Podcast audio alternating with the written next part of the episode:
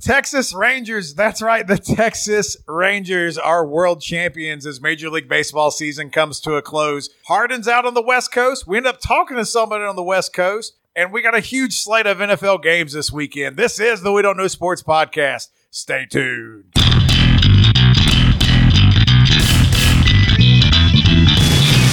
Welcome, welcome, welcome back to the We Don't Know Sports podcast. This is Chad the Mark with. Brown, Canadian Biggie. and Mongo. All right, welcome back, everybody. It's uh, it's exciting time to, to, to be talking sports. We just wrapped up the World Series. We're going out to the West Coast, talking to a, a buddy of ours out in San Diego. And damn it, did he not piss you off with the weather? Yeah, he said it was 81 degrees and he's got the AC on. That's bullshit, man. It's, so it's finally feeling like winter here a little bit in West Virginia. Winter is coming. They said that forever. They It- did. It never They did. did. What does that Nice mean? little cold spell to kill the bugs. It'll be back up in the 50s next week. All I know is that I can tell we're getting of a certain age whenever weather dominates the conversation. Yeah. Old people talk about the weather, but you know what I like about this cold spell is the deer coming into the backyard Hold to up, feed. hold up. But at what point did this happen? When did we wake up and we're just like, that's what we're talking about now? I feel like it's been going on for a couple years for us. Yeah. Just curious. Hey, well, at least we're not talking about ailments yet. Talking about what? Ailments. Elements? Ailments. Ailments. Ailments. Yeah. Ailments. Injuries. Ailments. I thought he was talking about like the periodic table. yes. Like, Elements. Like mercury. It's helmets with a silent Or, H. or Hellmann's. I thought we had Walter. White here for a minute. I like magnesium. Heisenberg. Oh, that's uh, Remember that- the good that does it for the? We Don't Know Sports podcast today. when you plan things out and the weather was never a factor, it's like, it's Saturday at 3. All right, I'll be there. Now, like you're going to Bridge Day and you're like, ah, it's going to be cold above that bridge that day and it'll be 47 degrees. Ooh, I better dress warm. See, I don't really prep for the weather anymore. Like I, I'm not that guy. I do not really take a look at the forecast. I just kind of rely on you for that, Biggie. You, are, I feel like if I need to know, Biggie will say if it's going to change. Canadian Biggie is our resident weatherman. He is the groundhog. Well, here's the easy way to go about it, though, is if you wear a hoodie and a shirt underneath, you're good for anything. Right. Multi multi layers, but don't Right. overdo it. Right. Is the it- layers the layers effect what i learned living in the frozen tundra is the best way to go and then also as a person who spent most of his adult life in a job that you work outside i always like to pay attention to the weather but a layered effect you got a hoodie usually good to go. So, like you, you just sent the thing this week about the weather in your former stomping grounds up there in North Dakota. it was negative 12 degrees wind chill on halloween and they already had snow. That is the cold i don't want to deal with anymore. So- mr brown this cold right here i'll happily deal with this So that's where they came up with colder than a witch's tit. is Yes. That scenario. How is that even hospitable? Like, how can you live in that? Uh, you drink a lot. They're usually one of the top Alcohol three actually states in the constricts the, country. blood vessels. I feel like Well, it- no. I feel like it's North Dakota, West Virginia, and Louisiana or Mississippi. For alcohol consumption, Yes. North Dakota and Wisconsin are always in the top two. Yeah. Wisconsin. Well, crap. And then their their winter bar sports are six months long. So you got darts, pool. That's true. Mm. More indoor sports. More. That's why you always Yeah. see them out there. And that's That why makes- like Johnsonville sense. Brats is always 100%. sponsoring stuff, right? Yeah. I think you're onto something there.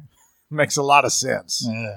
But all right, let, us get to the sports conversation just right off the bat. Everybody's bitching and moaning about the TV viewership in the World Series. We had the D bags, I mean D backs, and the uh, Rangers. Rangers win their first World Series. They, they get the chip. Bruce Bochy is that guy, and I loved it in last night's game when it was like the seventh inning or the eighth inning, and they finally broke it open there a little bit. He was at the top of the stairs in the dugout with a little shit-eating grin. Like you can tell he's been here before and he knew what he was about to taste once again. But how do you feel about the World Series? I want to start with Greg, Mr. Brown. You got to fill us in. You're the baseball guy. Is this a uh, is this a big deal? Are we worried? Is this a good championship? I don't know. Just overall, how you feeling about the World Series? Well, let's talk about Bochy real quick. Um, we talked about that this is his fourth. You know how many managers in the history of baseball have won four championships? Seven. Biggie was ready for that one. I did not know. One, two, three, four, five. He is the sixth. I thought he was the seventh. My bad. So we have Joe McCarthy, Casey Stengel, Connie Mack, Walter Alston, Joe Torre, and now Bruce Bochy. Is Bruce Bochy the best manager since the advent of the wild card? Yeah, I mean, obviously he is because he's the best manager since Joe Torre for sure. Clearly So- by this list. That So- list you just read off, and I told you seven at six. The reason I had seven was I had those on there. I thought that Tony La Russa had won a fourth title. That's where I was wrong. Here's the crazy part with Bruce though, Bochy. He's been to the World Series now with three different teams. What, was it San Diego? Correct. Okay. I He was there in '98. that when they played the Yankees. Yes. All right. That's what I thought, but I, I was too So lazy to look it up. the I World Series ask for you. three different teams, but he's won four World Series, over 2,000 wins. First ballot Hall of Famer when he finally decides to hang it up. How, how many time. years was he out of the game? Three this time. So he was away for three. Like it's the opposite. You mentioned La Russa earlier. It's like the opposite of that scenario that happened with uh, the White Sox. Well, th- they talked Bruce out of retirement, though. They said, listen, we want you to come back and manage our club. And he says, I'm not managing anything unless you give me some pitching. Well, and, and they went and made a few moves, and he was like, all right. And then he told him, you know, this looks good to me. And then he said, let's go. But first year there, it's Yeah. amazing. Do you know the Rangers did not lose a game after Creed announced the reunion tour? what? Creed, they were blaring it in the dugouts Yeah, all uh, through the playoffs. That- that's a. Is, is Creed coming back? Is that a thing now? The Rangers made it that way. yes. I see Creed memes all the time. Like people were dressing up like Scott Stapp in the Cowboys jersey for Halloween. What the fuck? Let's go there. Oh, man. So, Biggie, what else you got on the World Series? Because I got something I got to get off my chest. Well, I was just going to say, as far as the viewership part of it, I think it was a really nice run with uh, Diamondbacks getting there. We can talk about viewership, but if you want to look at it, if the Phillies had made it to the World Series, there would have been great viewership because they got a really large. Would it have been that base. much better? You think? Oh yeah, Like how much better? it would have doubled what they got. All right, maybe I don't know. Phillies fans truly are fanatics. Not just the Phillies. If the Phillies would have been there, the Braves, the Dodgers, The and established names. the established names, a lot of teams that weren't even contenders, like the Yankees, the Red Sox, um, maybe the Astros, but you had a team that had never won, and, and the Diamondbacks. you had an off-brand team in there and the Diamondbacks. Yeah. All right, listen, I've heard enough gibberish. I put in the notes, era fucking zona. And there's a reason why I put that in there. Because this is how bad Arizona is, okay? I went and watched the Braves play the Arizona Diamondbacks. you did. I forgot this year. about that. And guess what? That's not a draw to me. I don't give a shit about the Arizona Diamondbacks. Now, if someone's like the Yankees are in town, the Cubs are in town, Cardinals, anybody other than the Diamondbacks, I might have got excited about.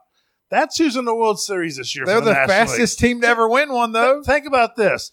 In the NL West, the Diamondbacks are the worst followed team in the NL West, only in front of the Colorado Rockies. Okay. I, I don't even know if that's So, true. Is it? It is true. Okay, I would You say got the Dodgers, you got the Padres, you've got the freaking Giants. Are all st- if you told me the Rockies were more followed than the Diamondbacks, I would believe you. no, I'm just saying. I don't. They might be. That that would be the only team that's like more of a draw than the Diamondbacks is the Rockies. I don't, and that's how bad they are. So the fact that that team came into the World Series and won this wild card tournament, which is bullshit. Okay, we've got to make it to where the best teams in each league have the easiest path there.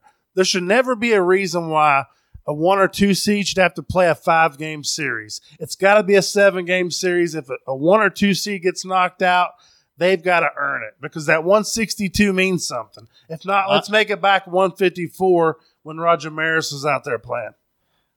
I'm glad you agree with uh, what Bradley just said about it not being a name brand team in there, and that's why your viewership is down. Only one team draws less than the Diamondbacks. Makes sense that that's why the viewership is so far down. If you go back to next year and you were to have the Rangers and it would be the Braves or the Dodgers, viewership would be way back up. Absolutely. The point is, they want. There's no draw there. I'm I'm so excited for Corbin Carroll because Oh, people yeah. see he's an amazing talent. stud. He does everything right with the game of baseball, and you got to see uh, Zach Gallen. He took a no hitter into the seventh inning. Dude, I, I, they said what that was the first time in history that a team had a no hitter through seven and then lost in, Right. a, in a World Series.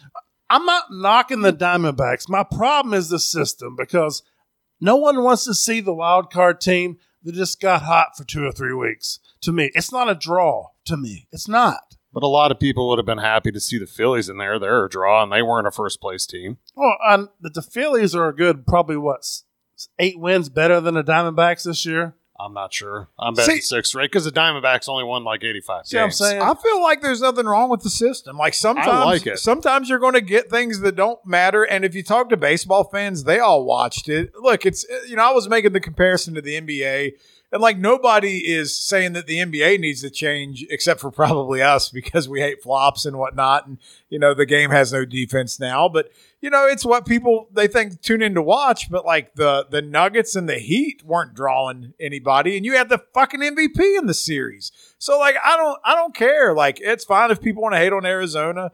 Uh, I get they don't have the legacy and they don't they weren't supposed to be there. That was the thing. They weren't. Uh, nobody was like, oh, that's a that's a World Series team. And even the Rangers, people knew they were going to be a playoff team, but nobody all year was like the Rangers are going to win it all. Like eh, they might have been in the conversation, but they were behind the Astros and the Braves and the Dodgers and the Phillies and the Mets at the beginning of the year, and, and they just happened to end up there. I think you get what you get. You Like- know, if you are regular listeners to the show, you know who was closer to the win total on the World Series last week. That's that's right. that's right. It was Mongo. I- If there were some people that guessed six games, there were Oh, some that okay, I know guessed seven. Um, I guessed four, which was the prices. we thought right that you, method. you you I think He had it was a predicted the sweep, sweep. at first, He right? predicted the sweep. I sweep. predicted predicted the sweep. Yeah. and their loss was a bad loss, so it wasn't a sweep. It wasn't even close to a sweep. Um, so congratulations. I was It the was a closest gentleman's sweep. without going over yeah, there you go. The Bob Barker method. That's right. Mm. Not Drew Carey, right? Screw that guy. no, That's not even right. I like the system the way that it is. To what you were saying, it if if you're the best team in the regular season, you earn that number one seed, but you still got to show up and play when the games are there to be played. No, I'm not saying you need to show up. I, baseball is not a game to be played without being in a rhythm. Like you got, you've been playing every day since the beginning of March, and all of a sudden you're going to be like, "I'm going to take a week off." That only happens after the All Star I'd be fine if they got rid of the Three bye. days. If So he got rid of the is, bye, I'm cool. You need to keep playing through. hundred Either- percent e- agree. Either Yeah. play through, but do not let the the best team in the league play a five game best of five game series for me because they've earned the right to say you got to beat me four times. so not even up for the debate. You think whenever those teams are getting the bye, you're punished. Yes. Yeah, I, I agree with that. I I if there was I- anything, I would, to- I would rather add two teams and just I- say let's play straight through. I, I agree with that. I mean, it, I would- it's we're, we're we're looking at consecutive years with the top teams out. Yeah, and this is a small sample size. It hasn't happened very long, It- but it sure seems like that's going to be how I'm- it goes. I got to be clear, and you don't want to look at me like I'm crazy, but this isn't a Braves problem. well, I'm not. I'm not. I, I will isn't a- say this isn't homerism No, because isn't it a Braves happens on both sides, Been a right? Fan. This isn't a Braves problem. The Braves have lost twice in a row to the Phillies. The Dodgers, you got the Braves, the Dodgers, head and shoulders above anyone in the game of baseball for most of the year for both for teams. The Ro- the Orioles, I get them because they're so young. They don't really have a leader.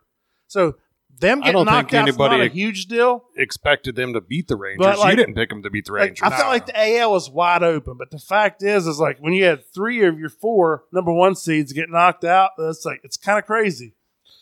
I agree the that they should make it so they're either it's a seven game series or you don't have such a layoff if you're doing a five game series because baseball is a game of rhythm. But then I also look at it like with the Astros, no matter what the situation has been for them, they've got the bye the last couple of years, won the World Series, went to get seven games. So um, I agree it's a game of rhythm. They should make it, you know, a seven game series or shorten it to where you don't have that layoff. But I see the Astros do it, so I think these other teams can too. One thing I would be fine with. Sorry to cut you off. I Go would be it. fine if everything stayed the same. If they would just add two games to the the first round, because and it's not going to matter if you cut off two games at the end of spring training. Not to add games to the regular season, but let's just start the regular season a few game few days early to account for those games, because that would be like best of five instead of best five. It's best of seven. Two games max. That only means you're going to play more. Here's the trade off. I just looked this up. MLB TV ratings were up 26% this season.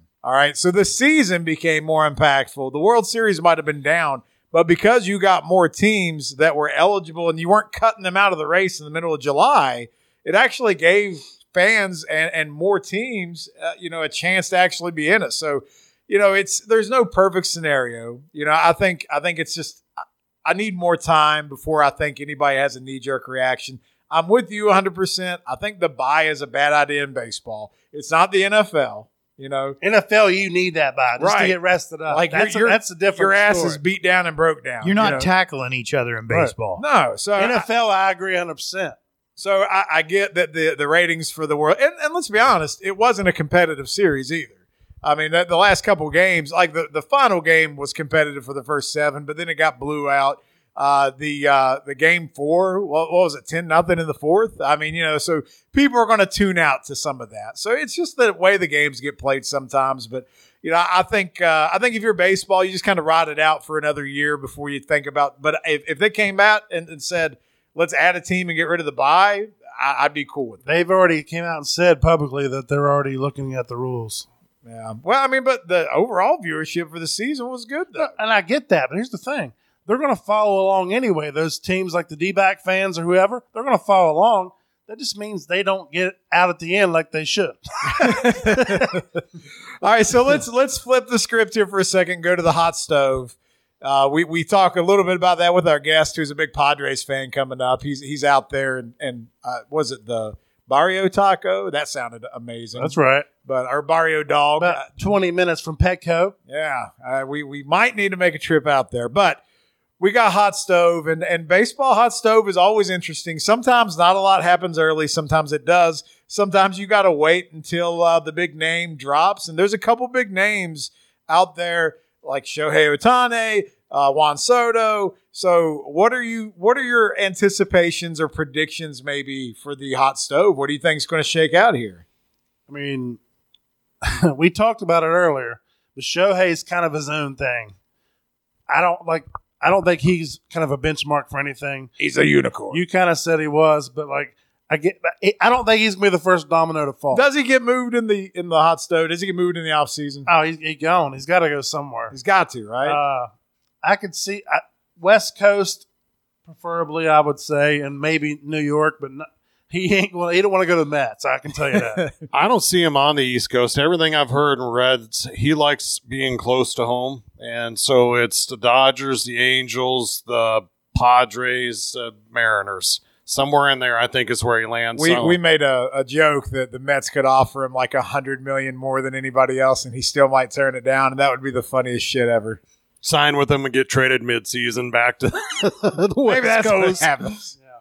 Uh, where do you think he goes, though? I mean, if you had to pick one team, you got to put a, a, a name on it.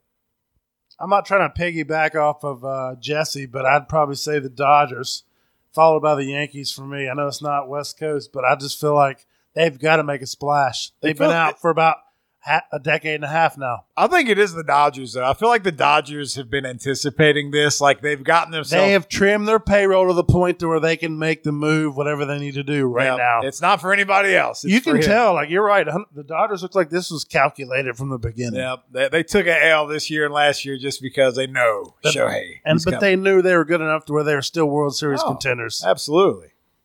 But we'll wait it out for sure. Biggie, you It's think- funny when you can trim your payroll and still win 100 games every year. especially in a division that's been competitive. You know, like there's not bad teams in that division. All right, though I could see the Yankees trying to make the splash because they've had the Japanese players with uh, Matsui and Godzilla. the thing is, like you've said before, what are our kids 14 years old? You don't Yankees like have that? never won a I World love it. Series. You think they would almost have to make a splash? I just, I don't know. Everything I've heard says he likes it on the West Coast. He's got to stay close to home. That's a long ass flight from New York to Japan. So, how much do you think he ends up getting with the fact he's out next year with the Tommy John? Five hundred I think it's over 500 still. Ah. I, I would think that it's going to be uh, closer to 600 if I still had to put her down right now. Mm. It's it's That's definitely a going to of be the money. most expensive. All right, can we do contract the in history. prices right here? So the closest, without going over, we don't need years or anything, just All the right. total Just- amount. all right. So I, I'm going to go five twenty five. All right. I'm gonna go. I'm gonna go 500 because because You might as well just go one dollar, you bastard. he wants to go to the Dodgers.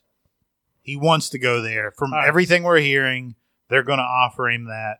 See what happens. So five hundred. Four hundred and eighty-seven point five million. Oh, we're going lower. Oh, You still feeling confident? who was the highest? I was at five twenty five. Five twenty six. You son of a bitch. Fumble bitch. I don't want to play anymore. I hate this you man all. knows how to play prices Uh, right. all right, real quick. I What, win. you got any anything else on hot stove? Uh, we talked about Juan Soto maybe being traded, uh, and then Blake Snell, which is a free agent, could sign anywhere. So that that's a great uh, piece, but he's not real healthy a, a lot of the time.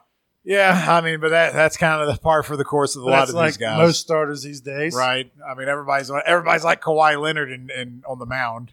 So, one question for you, because you're the baseball guy. Give me a, percentage chance here the Rangers run it back.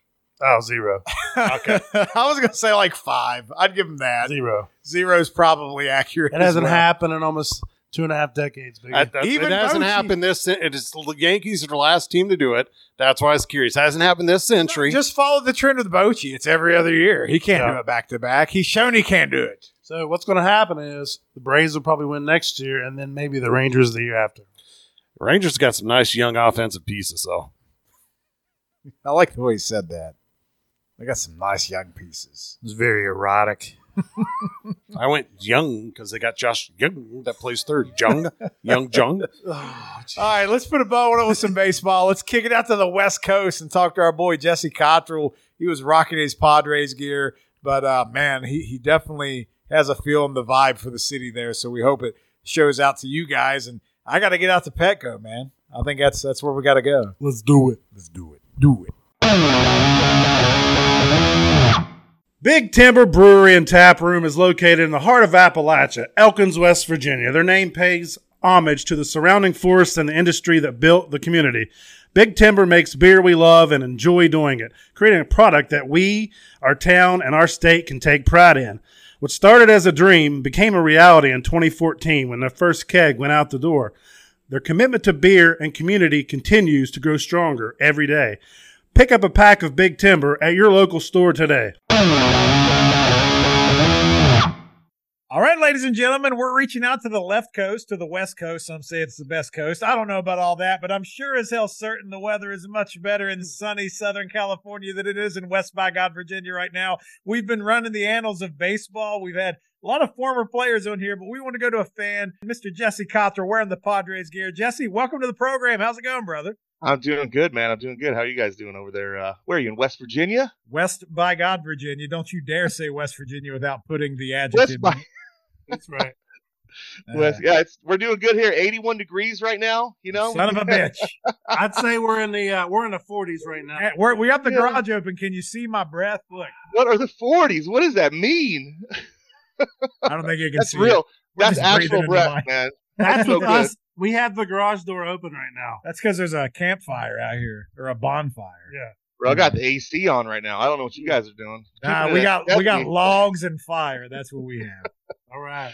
Nice, so, man. So Nice. where where you at in Southern California exactly? Uh, I'm about 20 minutes uh, north of Petco. If you- if Okay. You're looking at. It's called Ramona, California. Little little town up up north, right above uh, you know where Julian, California is. I, I'm just gonna say I do and I don't, but that's okay. okay. Okay. Yeah, no, we're just this little little town, you know. Is No San. Diego is San Diego in that area the best place to live in the world?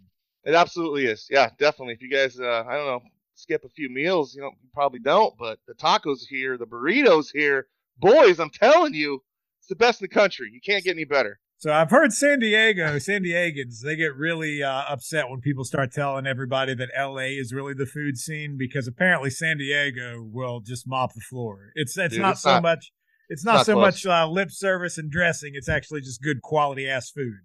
Hey, we're closer to t- we're closer to Mexico than they are. They they can have their you know NL West championships all they want, but we still got the best tacos in the country. So All right, there's, so there's always that. What's a good taco for you? What's your go to? Oh well, uh, carne asada tacos with uh, double corn tortillas. You got the cotija cheese, the I mean, you just come on, man. Let's the guac, the homemade guacamole. You can't have the, the, the sour cream or nothing. But I, I'm a, I put sour cream in my shit. All right, I, I just do. I talk, I Taco Bell the shit out of all this authentic Mexican food, man.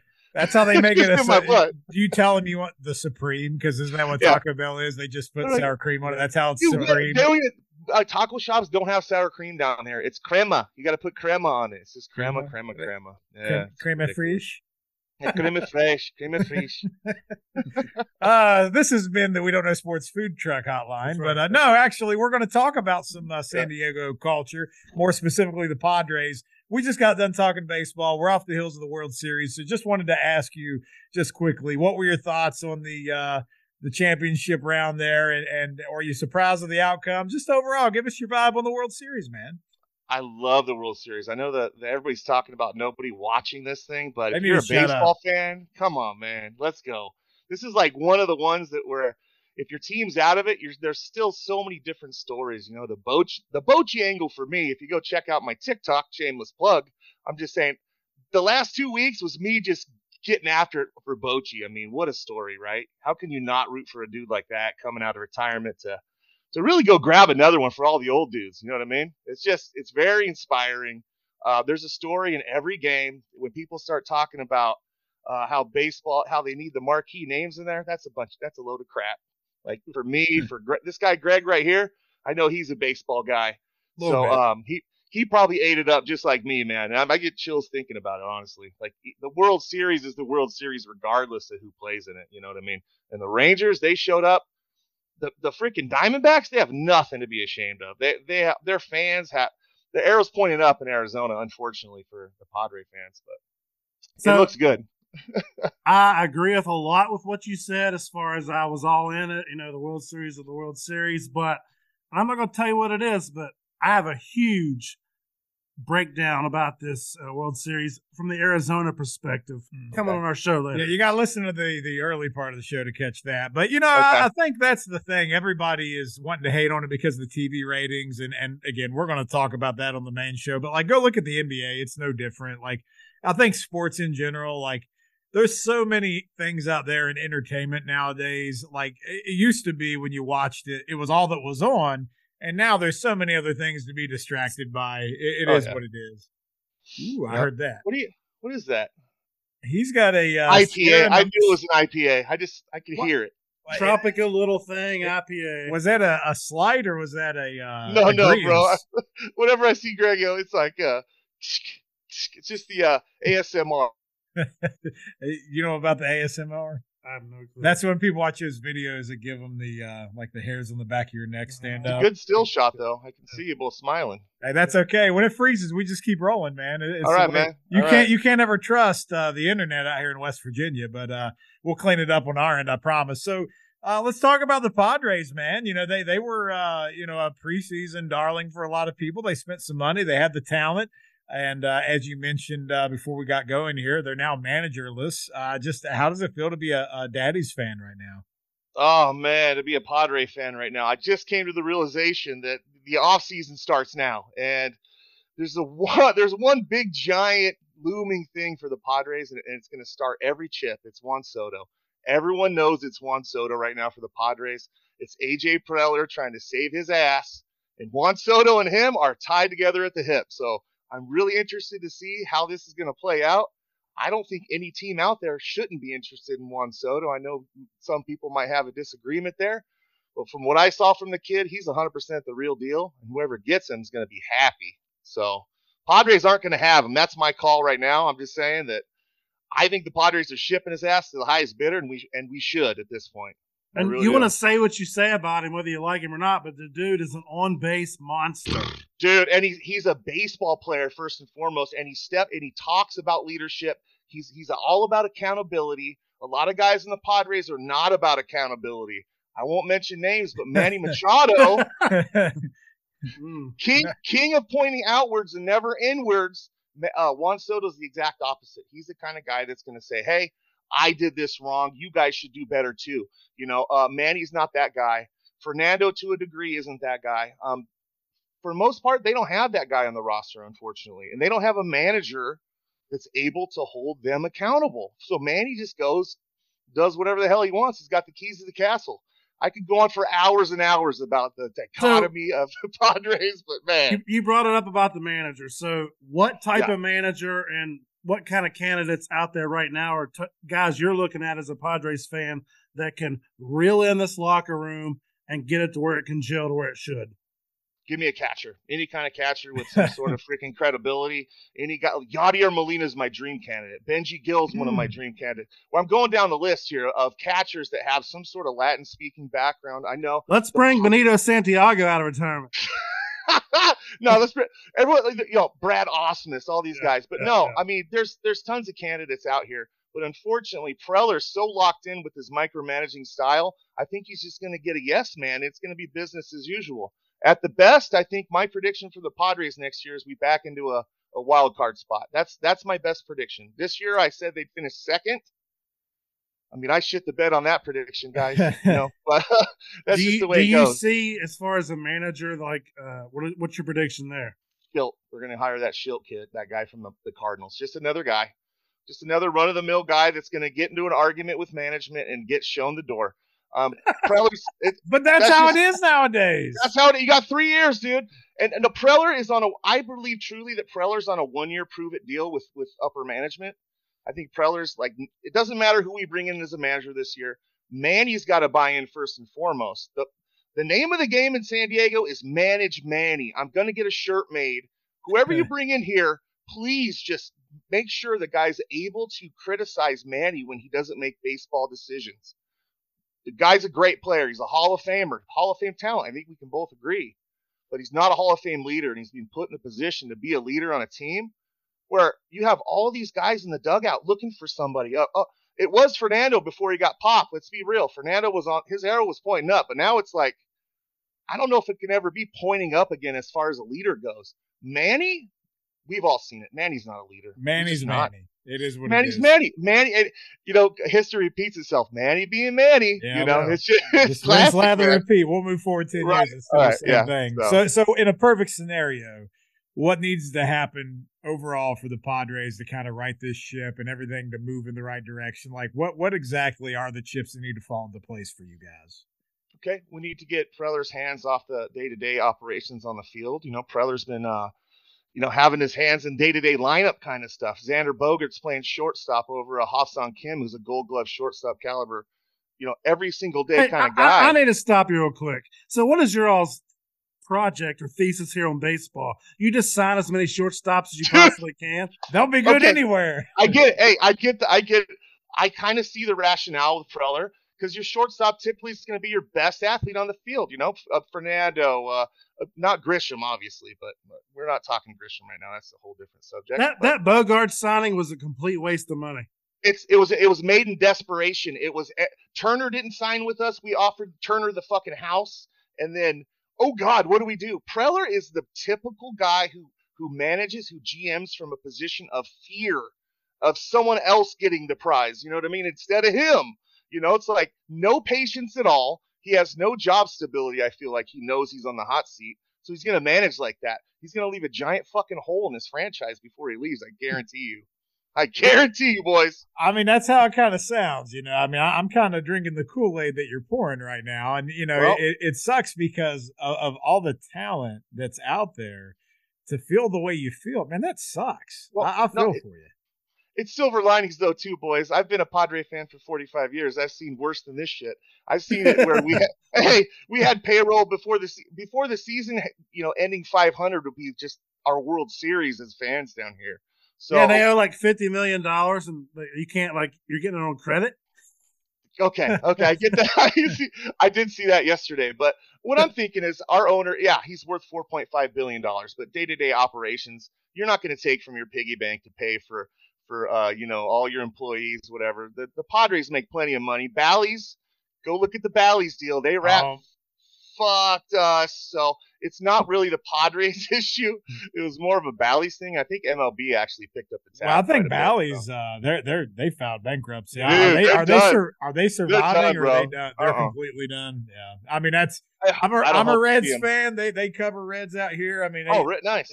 So I mean, they're uh, they're they're in a lot of lot of trouble there. But you know, I I, I wish baseball would do a better job with their TV contracts because Oh, like some of the argument is, and and we're talking about why the World Series viewership might have been down, where it's such a you know quote unquote regional game nowadays. But like part of it's because the way they do their TV packages. I, I don't, and you know, it's not not making sense for Bally's apparently. So anyway, that's just me bitching about TV and whatnot. But Speaking of TV, did you guys watch the coverage from Fox and John Smoltz? The debacle that was. I, I mean, I, I mean- I, I watched the majority of it, but go on. I'm just saying, guys. John Smoltz is is is really pushing on me. Like, hmm, what kind of what's it? What's a football announcer that just thinks he's a hot shit? Is it that Dallas guy? Tony his name? That Romo? quarter- Oh yeah, kind of reminds me of a little bit of Romo.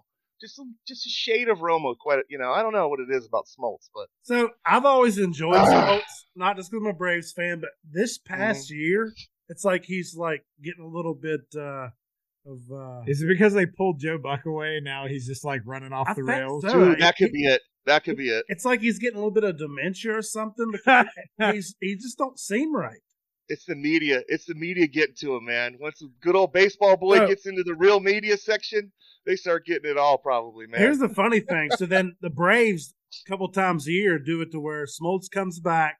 He talks with Frank Core, Glavine, who's a normal Braves Wow. guy, and then uh, Chipper Jones jumps in. Well, they're like, you can tell Smoltz what comes walking in, and they're like, screw this guy. Yeah, You know, I like- bet, dude. Hey, Chip's like a regular dude. I bet, man. Yeah, He's and then, like- the guy I'm looking like.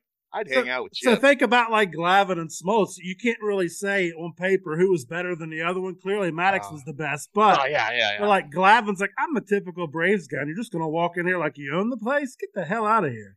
Jeez, Brett. Hey, how is Glavine received down there? Anyways, espe- especially when he went to the Mets. What, what- were No, you no, feeling he- like when he went there? I, I feel like that was at the end, man, and everyone knew it. And typical Braves, they're not going to overpay for someone they don't think they're going to get the value for. No, it's it's a good call by them. Obviously, the Braves are the uh, the antithesis of good organizational. You know, They, they are the favorite. I mean, they, they're, well, I, I'm not- the favorite. I hate saying it because it's blowing smoke up your ass, but honestly, the Braves, the Dodgers, they're all at different levels. The Phillies, they're all at different stages of where they are right now, and the Braves are clearly ahead. National League wise, you could say playoff baseball is this and that, but fucking Well- how they do it, man. Let's just jump into the hot stove real quick. And before you get rolling with the pods, I mean, like we're talking about the Braves, and you can touch on the Reds if you want. Um, seven of our position players are already locked up. So the only thing we have is Eddie uh, Rosario has a $9 million option for left field, and the dude will hit you 20 to 25 home runs. So they're probably going to lock that Probably up. worth nine million. So literally, our whole lineup is already locked in. Who's And left? Rosario, man. You sure isn't Juan Soto? Yeah, I Ah, wish. Shit, I wish. I don't know if the Braves are in those. We're not- You guys, we ain't doing that. Wait, I, doesn't doesn't the shoe need to drop for Ohtani first? Isn't that what's going 24. to? I mean, but he, that's going to be what Oh, is sorry, Ohtani yeah, getting moved? I mean, that's that's what happens, That's right? the first domino. It's got to be.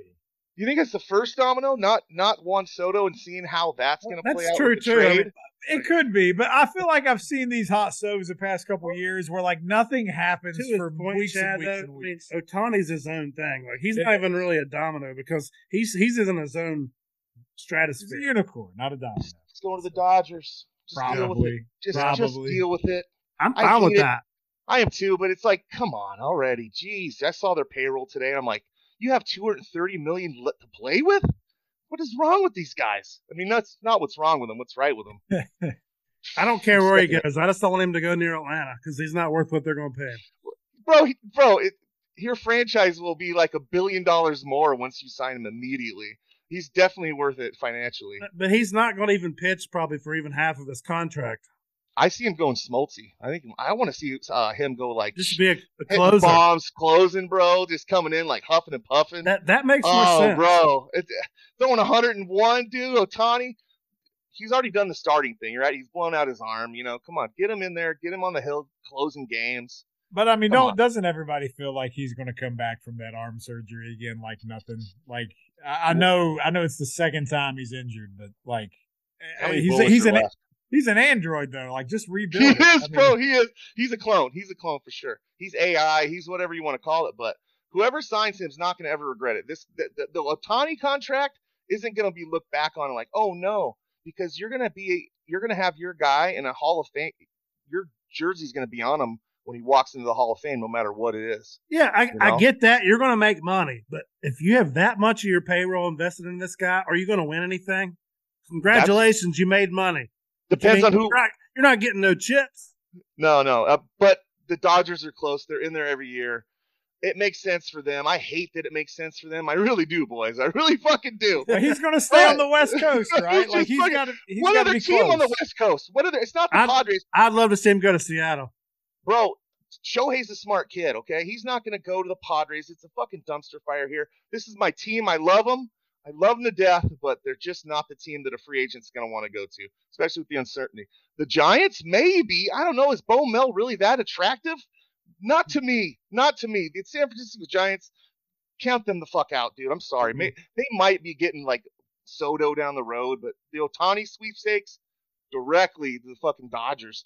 Maybe the Yankees, the The people that just write out. checks. Yeah. The Mets, baby. Oh, Ohtani doesn't want to trash it up with the Mets. Give me a break, dude. You can, he's, his brand is way too clean for that dirty ass. Sorry, my bad. I would My love. bad. I would love for uh, the Mets to offer him like a hundred million more than everybody Deny else, it and, and and him just turn it no. down. Just say nah, bro. And just oh yeah, only in New York, right, boys? Only in New York. I fucking love it. All right, No, so that's my just put a put a bow. Any other uh, hot stove stuff? Anything else you think that the Padres are after? What what's going to be the biggest? and not uh, only that, so we talked about Juan Soto and Shohei. The Padres talked about that, and also what's the other big chip that we should be waiting to fall? Yeah. Blake Snell, obviously the left left-handed pitcher of, of the year. Honestly, like dude, the guy went out there and balled.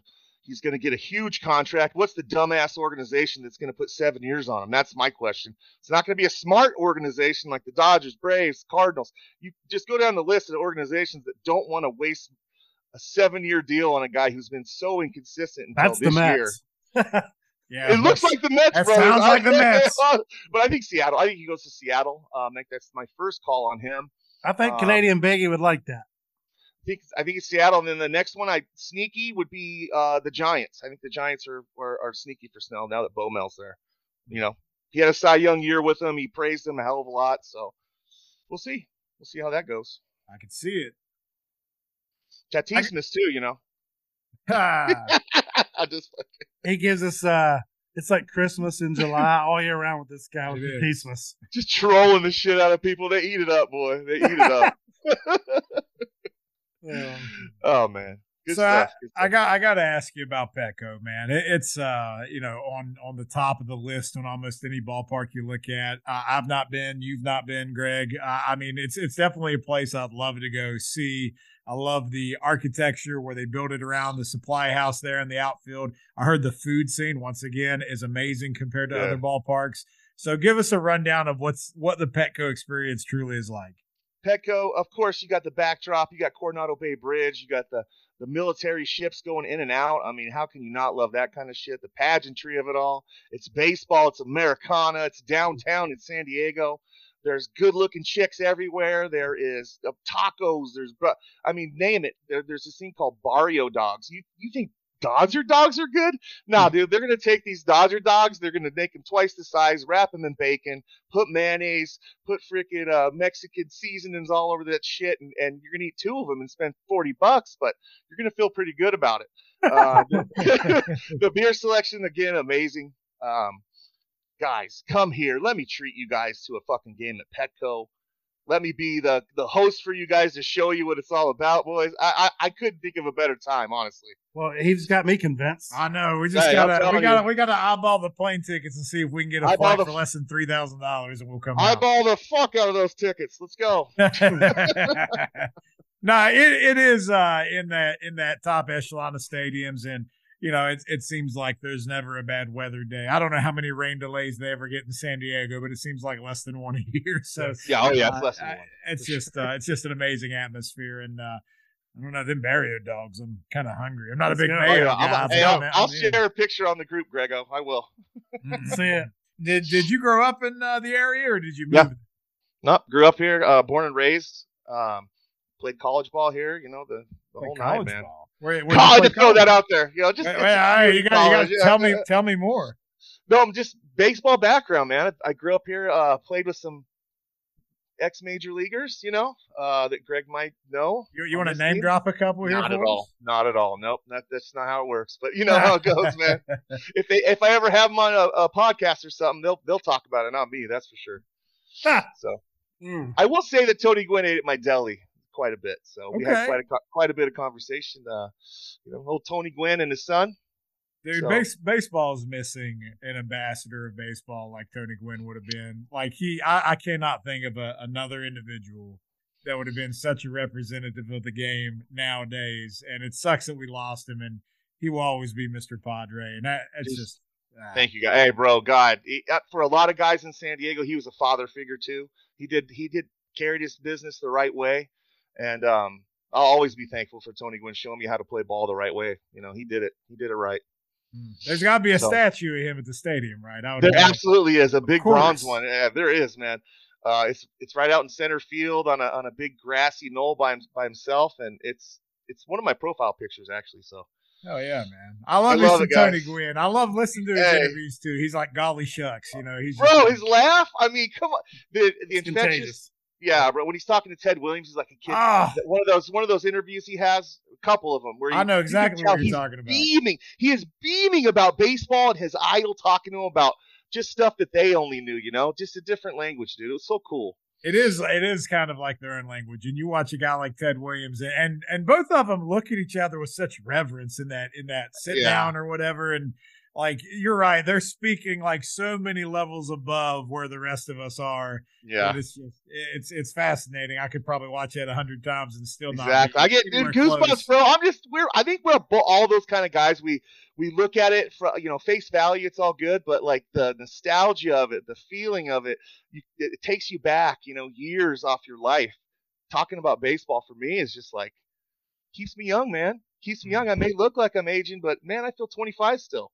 Amen. talking to you boys. We all get a little gray in the uh the facial. Yeah, sometimes. dude, It's yeah. okay. All right, so if we come out, it's got to be a Dodger game, right? Is that going to be the best one Sure. to come out? Yeah, uh, Dodgers, Braves, uh, anyone, anyone you guys want, man. I'll talk to Greg and set it up, man. What about I like the? Is there fights out there like at Dodger Stadium, or are they pretty pretty relaxed? No, right? you're blue over here. No, everything's good. I, there's some Dodgers. I went to a Dodgers game uh, last year. There's a big old, big old dude that Mookie hit a grand slam, and man, he partied for like two minutes in front of me, you know. And I'm like, all right, dude, it's about time, dude. I'm like, your endurance is pretty crazy, but now everybody's pretty tolerant, man. We're all we're having a good time. It's San Diego. How can you have a bad time here? That's what I thought. I just Be want to real, make bro. sure everybody sees those clips from having- uh, yeah. L.A., but San Diego is not L.A. We're having a good time down here, guys. You know, we really are. Oh yeah, awesome, man. Well, hey, we appreciate you jumping on with us, and uh, Thanks, we'll guys. be we'll be keeping an eye on the hot stove stuff, and maybe just maybe San Diego will get their shit together and do some amazing things, and we'll bring you back on, and we can talk about how how wrong you were about the uh, trajectory of the leadership there, right? all right, guys. Thank you, All right, see you, brother. Thanks again, man. boys. Don't forget to follow us on all forms of social media YouTube, Twitter, Facebook, Instagram, and TikTok. We'll keep bringing you new content wherever you get it. Special recognition to Mr. Brown's Labor of Love, a growing Facebook group, America's Pastime for the Love of Baseball. There, hundreds of former big league players, umpires, managers, announcers, and writers interact with our fans to talk all things baseball. Make sure you find our other Facebook groups as well and give them a like, a follow, and a subscribe to We Don't Know Sports on all platforms. Damn it! Like I said, I want to go to San Diego. It's fucking cold here right now. I'm trying to get warmed up. We got some big timber thanks to our sponsors, as you guys just heard there. But you know, it's it's football season. We love it. We got the Thursday night game going on in the background, and I'm here for some Will Levis magic. But I just want to kind of start off because Mr. Brown, you are a Raiders fan, and you were hoping that McDaniels got fired last week before he even got on the plane. Turns out they let him come home only to fire him the dumpster fire that is the Vegas Raiders, are you at least feeling good that they're going to start over from scratch now? I mean, that's what we do, right? We start over from scratch every about three or four years. I feel like um, they got they got rid of Gruden, or the NFL shift. He got rid they of shipped himself. him out, but whatever. but McDaniel's was never the answer, and I don't like any of these uh, Belichick uh, cast-offs. They're all pieces of Is shit. Vrabel the only one that's done a damn thing? Yes.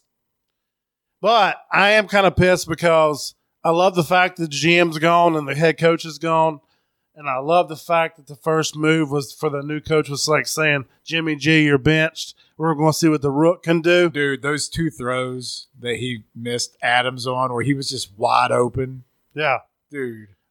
I love Well- the fact he made that call, but I'm also pissed off because the window for Davante's closing. You trade that motherfucker and get something out of him, and then that's what they should have done. And Yeah, Jacobs. true rebound, you sell him at his highest point. I, Yeah. We had this discussion. I don't think it was on air, and I told you that I thought that the uh, Raiders in that division should sell off every asset they have, start from rock bottom, build as many picks as they can, and start over. Because in the next five years, at best, your second in your division, and really your third behind the Chargers. Like, isn't that what the Dolphins did?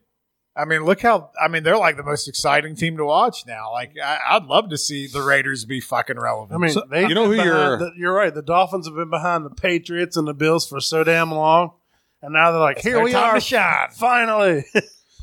you know who your uh, interim head coach is, right? yeah, Antonio Pierce, former Yes. Giants linebacker. yeah, I remember. like him. it. Wasn't I he like on that it. Giants, the two Super Bowl teams? 2007 one for sure. I'm gonna rant. First, I'm Uh-oh. gonna start with your Raiders. I'll start there. What are they doing? Um, Biggie, off the air, you and I had this conversation a little bit on, you know, a new quarterback, Caleb Williams. He comes in, he has somebody to throw to. He's not, even if he comes in next year to the Raiders, which I think is doubtful, he's he's going to be 32. Not Caleb Williams, but um, Davante Adams is going to be 32. God, he's that old. I guess he has been in the league a minute. Caleb's not going to the Raiders. They got like the ninth pick. No, no, they're going to play talk- quit talking about it. as as Mr. Brown says, they're going to be just good enough, just good enough not to get the best picks. That sucks. So what are they doing? Not only did they say no, they said hell no. We're not trading Adams. So they're they're not in contention. Let's be realistic. They're not in contention. They just fired their head coach. You're not you're not firing your head coach if you're in if you're in contention. They fired their head coach and they're saying, "Yeah, we're going to hang on to Adams." I mean, there's they got good offers. I don't know exactly what those offers were, but sources say good offers. but now the trade deadline's done come and gone. next, I don't care what the offers were. Just if I had an offer out the door, I'm cutting payroll. If any, if it's I want anything, draft picks. I imagine they got offered first round. I'll, I'll be serious. I For think Adams, they all got offered first round. probably. Yeah, Like, you'd have to. but if you got a second round, I would take it Yeah, I would too. for a 32 year old receiver. What I'm curious to see here because I'm glad. So See, the guys that were in place, McDaniels and his GM, needed to win this year to keep their jobs, right? So they weren't going to trade off their best players. What I'm interested to see is who they bring in as the next head coach and general manager. Do Adams and Jacobs get traded in the offseason? Do they start a rebuild there? I think Right? That's why they didn't. That's why McDaniels and the GM both get fired. I don't You're not think, winning with the talent you have, and you won't upgrade for other picks. in my opinion, I don't think they they got fired because they weren't winning. I think they got fired because they said, "Hell no, I'm not going to trade a 32 year old aging receiver when we don't have a shot." That's why I think that he, Well, they got that's the fired. GM, and that's not the coach. But he got fired too. yeah, Yeah. it's a package deal, I guess. So I sent you guys the thing about RG3. You and me were talking about this earlier, Mr. Brown. I, and I, don't- I don't always agree with RG3 on things, but the, the thing he highlighted about how the Raiders have gone and, and the way they did Derek Carr, like they kind of sealed their fate from from that point on, right? Like you had Derek Carr, who was the team locker room leader. You had the Jon Gruden disaster. So then you have the Henry Ruggs thing. You have the move from Oakland to Vegas. Who was the leader the whole time? It was Carr. It had to be. Why did Adams come to begin with? There was a point where Derek Carr said that he would rather retire than play for a team other than the Raiders. Right. Why do you get rid of that guy? He's the heartbeat of your franchise. And you wonder why everybody's pissed now. You were saying it earlier. How is Josh Jacobs and Davante Adams feeling right now? oh, they're pissed. They don't feel like there's any direction. When They hated McDaniels, and now they're like, "Who the hell is Jimmy G?" And but like they don't, they're pissed. Maxx Crosby, he's, I mean, I don't think he's complaining, honestly. I think he's just going out there and trying to take people's heads off. Yeah, he's, his motor never stops. He's a bad man. He He's like is a bad Latimer man. from uh, they need to trade him too, right? from uh, what's that? The program. He's a wasted He's gonna talent. headbutt though. the, the Yes. car window out. Whoa! So Yeah. if it's all right with you, I'm going to move on to my next part of the rant the Chicago Bears. You're not in contention. You're the Chicago Bears, my team. Chicago Bears, not in contention. You love you some Justin Fields. And you trade you trade for a defensive lineman on an expiring contract that you don't even know is going to be there next year. This is the last year of his contract. He's not coming back. If if I'm if I'm if I'm him, I'm not coming back to the Bears. So, can I give you an opposite view on this? Ah, please give him some hope, Biggie. Where are you hurting on the defensive line? Defensive end for sure, but Well, defensive line for sure. So you have 110 million dollars in cap space next year. That's more than any other team in the league. You need help on the defensive side. Montez Sweat is a top 10 pick. You bring him in, you get a trial run with him, and then you can decide if you want to throw money at him or not, and he can decide whether or not he wants to come to Chicago because you don't have anything to offer him on the fact of you know hope playing the playoffs, any of that bullshit. He's got to like the city and the players. You get a proven player as opposed to taking a draft pick because you traded a second round for him. You're going to listen to everything Biggie has to say, Mongo, and I you're going hear to you. like it. I hear you, but that's that's a big if. That's a big if he resigns. That's a big if. Yes. Oh, And if you're asking where they need help, w- defensive he line, gave yes. a rebuttal. Offensive line, yes. Quarterback, they need help. Running back, they need help. Wide receiver, uh, I like DJ Moore. Other than that, they need help. Cole I don't like DJ Moore. I feel like that's a guy that everyone thinks is a one, and he's clearly not. Cole Kmet. He's he's done some stuff. Maybe he'll be okay. I don't know. But just both sides of the ball, all the way around, they're not even close. They need to acquire as many draft picks as they can. They need a new owner. They need a new GM. And anybody that's coaching that thing right now is going to fail. So If- can can we go through the the trades real quick that happened? Yeah, Yes. real quick. Because because we had uh, and by the way, I laughed my ass off because I'm looking at our show notes and it says WFT, but I'm just thinking, what the fuck Bears? Because that's what it says is there. what you're thinking. Yeah, I was, but uh, you know the the the only other team that uh, hasn't fired a coach, but seems like they're probably ready to, is the Washington football team, the Commanders, because they got rid of their entire defensive line. It seems like, and you know. The, landing spots on some of these people is amazing. So I'm gonna go through the trades and just tell me if you guys think this makes sense. So Rasul Douglas, Packers dealt him to the Bills. He has been probably their best cornerback for the last two to three years. He's an interception machine. Uh, the Bills have some injuries in the back end. I feel like it's an A plus for the Bills. I like the move. It helps the Bills, a team that's going to need to defend against Patrick Mahomes, Joe Burrow when they get into the playoffs, and they're going to be trailing on the road, growing into the. Or they're going to. They need help on that end. Good move. this is a guy that gets like six plus interceptions a year. But doesn't he still represent the Mountain State? West by God, Virginia. I'm he all- sure as hell does. I'm all in. I love the little career Rasul Douglas has carved out for himself. All right, Donovan Peoples Jones. Hold on. the- oh, hold on. oh, on- you have something to add? I do. Rasul? I do. Mongo. Go. Um, so, I, do you think this is a sign that the Packers are giving up on Jordan Love? I think they're just giving up on the season. Just I don't know if they've given up on Jordan Love, but I think uh, Yeah, it's too early for that. the Packers were they're cash strapped. They've done a terrible job. Their salary cap, like when they got rid of Aaron Rodgers, you thought they would have all this money, and they didn't. Man, they they've screwed up. And Rasul Douglas is the guy they signed. It wasn't a big contract, but I think the Packers are going to be going through trying to offload some of these deals. They've spent a lot of money on on not important positions. To answer your question, Packers GM this week was asked, "What does the future hold for you at the quarterback position?" He said, "Jordan Love has a very important ten games ahead of him. They have ten games left in this season. I think that says what you said. They're not out on him yet, but they definitely ain't It, in it on definitely it. could happen by the end of the year where they could say, "I've seen enough. Time Yep. to move on." Um, Donovan Peoples Jones from the the Browns, who I don't know what the hell they're doing. Uh, when we did the Halloween trick or treat candy, they were the circus peanuts because fuck them. That's why they're terrible. Donovan Peoples Jones, he's a speedster. If there was a team to go to, the Lions. Like they just picked up another offensive weapon. Is that what we need out there? Like what a win for the Lions, right? I think it's a good move for the Lions. I don't know what the Browns are doing. I get that they feel like maybe they've got some talent elsewhere, um, but the uh, the Browns are in it. The Browns are in it. I, I, I love what the Browns been doing on the field. Like Yeah. to me, that team's a contender. So this doesn't make sense. to me, really I mean, weird move. That's a team that's like fighting for a wild card. So I mean, like to me, I think that's a bad sends a bad message to that locker room saying we're giving up when you dudes are out here busting your ass. I know they just week lost. a week. They just lost to yeah. Seattle, but Seattle's a good team, and and they won at the To me, last that's play. a slap it was- in the face from ownership with the with the effort these guys have been given in Cleveland. All right, we were talking about Washington. Chase Young, a huge draft, uh, you know, prospect. He's been very injured, not playing. He's been better lately. They sent him off to San Francisco. I have a feeling that Chase Young, now that he's going to be playing like on the same line, is probably one of your best defensive players, if not the best defensive player in the league with Bosa. Like, does Chase Young have a career renaissance here and all of a sudden becomes valuable? career renaissance. Dude's an absolute stud. This is the best thing could happen for the 49ers. Everybody's down on them. They lost three straight games. Defense ain't playing well. Brock Purdy, oh, everybody's figured him out.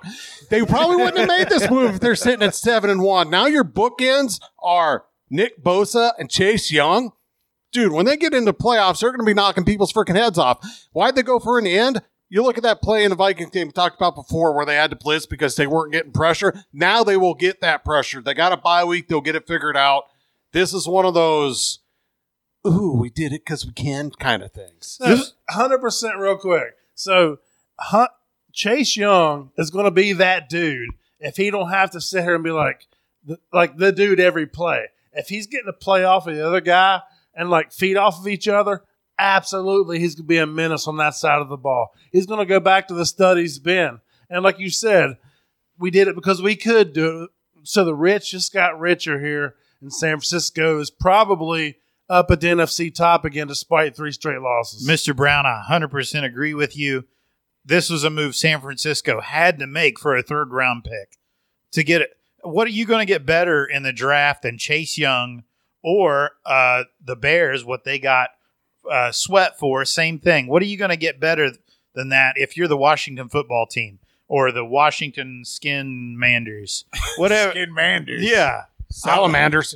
Put that on a t-shirt. Yeah. So I, I what are the, what is Washington doing? They're trading away talent. No, I agree. That's a bad deal for Washington because that's a number two pick overall, and you're getting back third round talent. So talking about selling low. Not only that, his contract is about up. So you know yeah, what he's would- free agent into the year. y- you know what would have happened?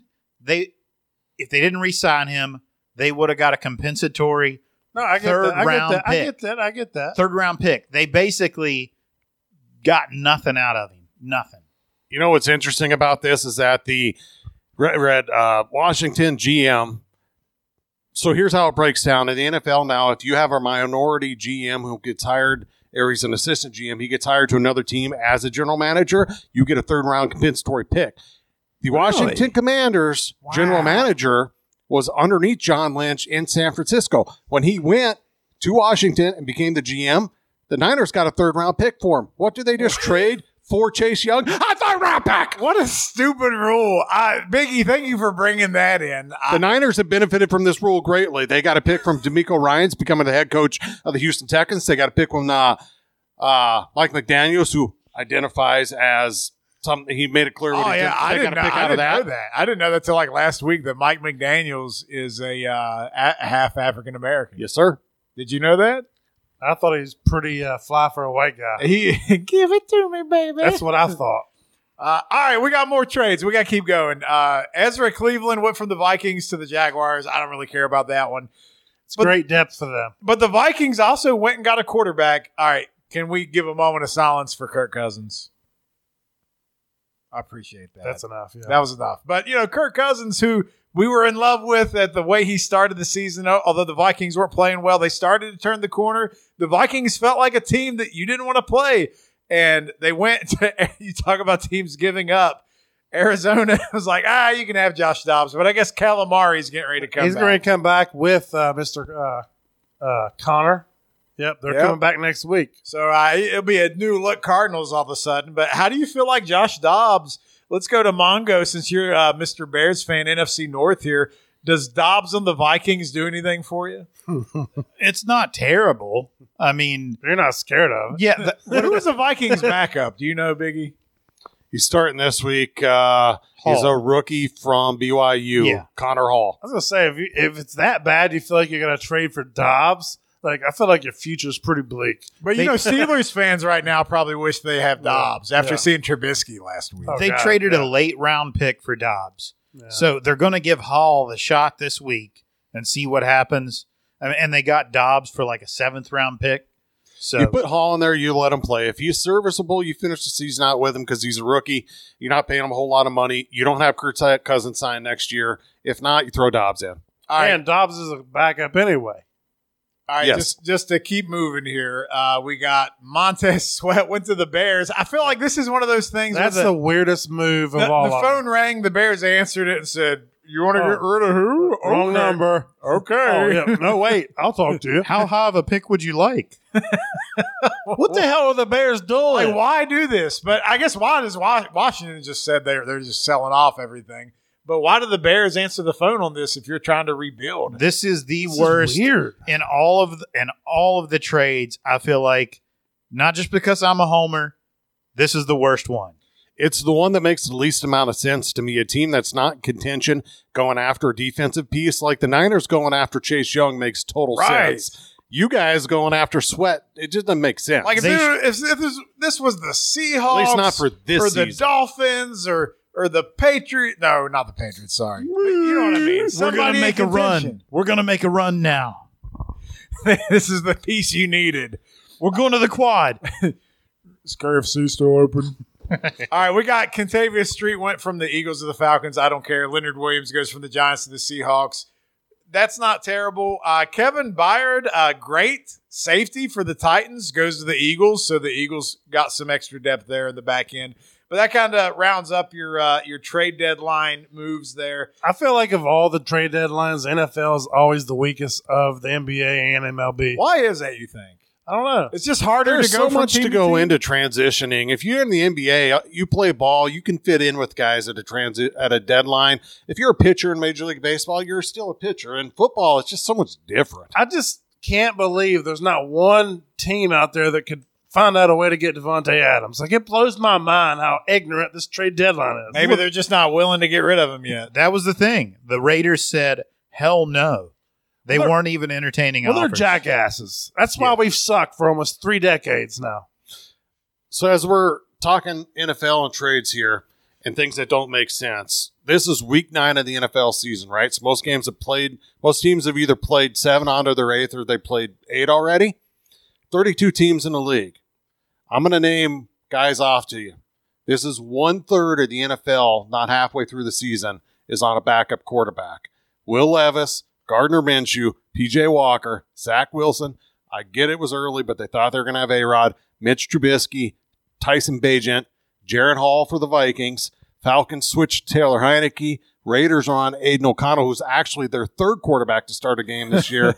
and the Cardinals are going with Clayton Tune until Kyler I don't even comes know who half these people are. And you wonder why the rules are those- meant to not hurt quarterbacks. Yeah. You can't even sneeze on them. This is why. That is what I was thinking one when I read this list. A 30-year league is right here, and they they wonder why there's a flag when they think you might have went high. And you wonder why quarterbacks get paid more than everybody else. I mean, it, it hinges on so much. And, you know, I, I'm going to use that segue into our power rankings.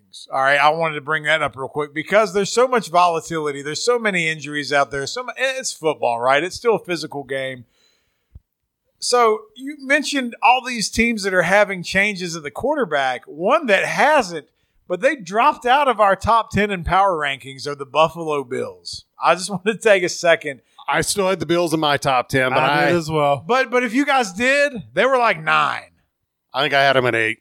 But that's still They like, were at ten yeah, for right me. there. right. You know what I'm saying? I had them at eleven. You know, and I, where did you have Mongo? Do you remember? Oh, are we talking like beginning of the season? Oh, you you you to Mongo's credit, let the He is record show. loving this episode. He said that the Bills will not make the playoffs. How do you feel about that statement? When we- Well, well, well, well, well. I said that the Bills wouldn't make the playoffs, and now, I, because of the Aaron Rodgers injury, I think they might go in as a wild card team. oh, don't change your tune now. We were giving your chance to shine. You saw the Jets Hey, won don't this matter. week. It's, it's not just about the division. Clearly, the Dolphins are going to win the division. They're not going to get in as a wild card. Jets have been on a roll. Jets Jets could still overtake That them. that Jets Giants game was the worst game of the year. That was terrible. I, I I watched the end. Of, I couldn't believe it went to overtime. How did that even happen? What a dog shit game. How, how does New York have the two worst franchises in football right now? It's like they're so damn bad. Just put them together. Put them together, and you get the set. Put put the team together and cut the rest, and then let's get an expansion team somewhere else of that crap shoot up there. Just can we combine them? That's, That's all what we gotta do. That's all we need. All right, so we got some big games this weekend, and you know, let's start with the Dolphins. They're is in Germany, Frankfurt, right? Or Frankfurt. is in Frankfurt. So the Chiefs and the Dolphins, Tyreek Hill talking about how he's got something to prove. He's got. He said we're going to show him what we got. Uh, I, I don't know. I mean, the Chiefs they've been a little shaky here, but in our power rankings, we still got the Chiefs in the top three. So what? What are? I mean, we'll get to our. We got our Stone Cold Lead Pipe Locks episode coming up. We'll we'll get into more about what we think there, but just from the outside looking in at this game, what are your thoughts? What what happens here? Somebody who's the contender and who's the pretender? Not to give away where I'm leaning when it comes to Oh, oh picks, I don't even like to go here. Do this tell. game is much more important for the Miami Dolphins, who have had two opportunities this year against the Buffalo Bills and the Philadelphia Eagles to prove that they are a contender, and they've been beaten by at least two scores in each game. Both were on the road. Another road, well, I mean, it's Germany, so it's not in Arrowhead, but this game means a lot to the Dolphins. It's important to the Chiefs, but it means a lot more to the Dolphins. I agree 100, percent and I'm not going to elaborate any further. Yep. We're keeping these picks close to the chest. I think the Dolphins, uh, they, they have not beaten a competitive team, right? Like they, they whip the ass off of bad teams, and then when they get the prime time, the spotlight, they, they fall back a little bit. This is a neutral site. It's a long trip for Kansas City. Not quite as long for Miami, but still a long trip. I, I think Miami finally gets over the hump here, and they're going to be that that top tier AFC team, and we're going to be asking a lot of questions about Kansas City. They will not be in our top five power rankings next week. That's my prediction. That's a bold prediction. It is. All right. So let's keep going. We got some other big games. The Cowboys and the Eagles. All right. So I feel like the Eagles take care of business here. Do you guys want to elaborate anything different here? I think it'll be a good game. So it'll be a good game. You think the Eagles win? I think it's a divisional matchup between two teams that like to smack each other in the Thank you for not answering my damn question, you uh, Chad, we never spill into our picks here, Nah, man. you can. We got to give the the listeners something here. I'll NFL. say this. Not everybody's a degenerate gambler. Coming off last week's Sunday night football victory over the Miami Dolphins by two scores. Jalen Hurts is running around with a bum knee. The Dallas Cowboys need this game more than the Eagles do. Dak's having his best game of the season. Can he do it two weeks in a row? We shall see. Is it this game is? uh I don't even know where it's at. I didn't put that in. I my think it's in. Philly, ain't it? I think it is. I can't remember. You're right. Cowboys need this game more. They need it because they're in a worse spot, but they ain't going to get it. All right, the Damar Hamlin Bowl. Uh, we're back in Cincinnati, where Buffalo is coming in to, to play the Bengals, who have been looking a lot better, especially coming off the bye. They got the big win against San Francisco, and the Bills have been a little up and down, right? All right, so, listen, I don't even care to spill the beans here. I don't care what the spread is. I'm going Bengals, so big can go around the table. Bengals. Bengals. I, I, I'm Homer, obviously, but I feel like uh, when I saw Joe Burrow like run design draw plays and evade multiple sack attempts and fire the ball down, the, like he's back, baby. I'm It- feeling it's just good. weird to me how like it takes him so many weeks to warm up. And, uh, well, this year he had the injury. I'll give him the calf injury, Eh, but like when they start running this, like he was running down the Like field. I want to knock on the door and be like, "Are you still in there?" It's just what they are. They start out crappy, and then they end up being this beautiful thing. Uh, and then a- another huge game. You got Seattle playing Baltimore, Battle of the Birds here, but it's in Baltimore. So I feel like Baltimore probably gets this one just because it's on the East Coast. But did you think this would be that big of a game at this point of the year? This is huge. I feel like it would be a good game. I feel like Baltimore's done better than I thought they would. Um, but I always felt like Seattle would be in there because I, I felt like Geno was the real deal. I always thought that, like, I love Geno, but like, you never know if they're going to be able to put it together two years in a row. We always see the sophomore slump, right? And I know he's been in the league a minute, so maybe he's immune to that. But usually, once you get tape on people, it gets a little different. But Geno's played really well this year. No, he hasn't. Um, look at the numbers. This is another game where the cleaner you think team. Geno hasn't played well? No, he hasn't. I'm No. with I'm with Biggie on this All one. right, I Uh, think I think he's played. I mean, they're what five and two. So you think he's played bad enough that he should have been benched for his backup? no, No. Oh. no, but he's been careless with the ball. Um, I think this will be a really good game. I like the Ravens to come out on top. They've been playing good, clean football, and as long as uh, they stay healthy, I like what they're doing. It it'll be a really good game between two teams that were both in the playoffs last year, both going to be in the playoffs this year. And Geno Smith and the uh, Shadow Seahawks are currently in first place. I, I'm I'm with you. Um, a healthy Lamar Jackson, at least going into this game, he's healthy, and Geno has been more like the end of the season last year rather than the beginning when he was hot. That's the Geno we're getting right now. He's throwing just as many interceptions as as as touchdowns right now, and I'm I'm with you, Ravens. He's got nine touchdowns, six interceptions. He's You got know? sixteen hundred yards, and they're five and two. And, and honestly, I watched a little bit of the beginning of that Cleveland game. They get jumped up fourteen to nothing against a really good Cleveland defense. I thought they were going to blow him out. Came back down to earth, but when they had to, he scored at the end when they needed it. So I don't think he's playing bad. I think they've just played some really good teams so far. Nine touchdowns in seven games. That, he's got what's the record? He's got two touchdowns, four interceptions, and two fumbles in the last two weeks. All right, all right. So so you think he's going to fall apart against Baltimore's defense? He's going to be what he's always been. I think he's going to continue down the same path he has. He is. All right, all right. They are who they we thought they were. I, I disagree. I think I think it's still a young Seattle team, and Geno is the right guy for that team. I do like the fact though that once Lamar got paid, he's still out there balling, and I love that about him. Yeah, I mean he got his guaranteed money and all that stuff. Mama wasn't dude, the best dude agent. is still out here balling. but I, I- you know, I don't know. You never know what Baltimore team you're going to get. Well, and the thing about Baltimore too is the team you see right now is that team still healthy enough to get to the playoffs. They always have issues at running back with the injuries, and the last two years they've made the playoffs. Isn't it both years Lamar was watching from the sideline, or last year he didn't even go to the game? No, but he still, yeah, he didn't go to the game. Well, I mean, because he's injured is what I'm getting. Can he make it through the whole Yeah, season? we don't know how Lamar is going to go until week 10. You got to get to week 10, and then you're going to see how many limps he has, how many muscle tissues are a little pulled, a little, you know, I mean, it's just, you don't know yet. As long as he's healthy, they're a contender. Yeah, as long as he's healthy, he's he's a dynamic player that can beat any team in the league. You know, we saw what they did to the Lions. I mean, that was you you nobody called that. We had the Lions across the board last week. But we'll get to our NFL Stone Cold Lead Pipe locks on our uh, other show. Make sure you check that out.